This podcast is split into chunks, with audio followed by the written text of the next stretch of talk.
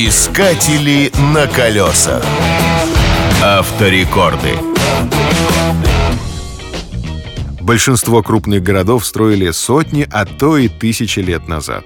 Тогда никому и в голову не могло прийти, что в далеком будущем улицы заполонят миллионы автомобилей. Пробки на дорогах — бич современной цивилизации. Утром невозможно найти парковочное место возле офиса, а вечером возле дома. Самое время конструкторам задуматься об уменьшении размеров автомобилей. Оказывается, такие попытки предпринимались еще в 60-е годы.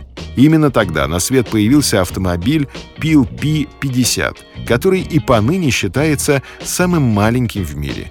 Микромобиль был трехколесным. Его длина едва превышала 1,3 метра, ширина была около метра, а высота — 1,2 метра. Двухтактный двигатель позволял развивать скорость 60 км в час. Весило это чудо всего 59 килограммов. В автомобиль помещались один человек и сумка.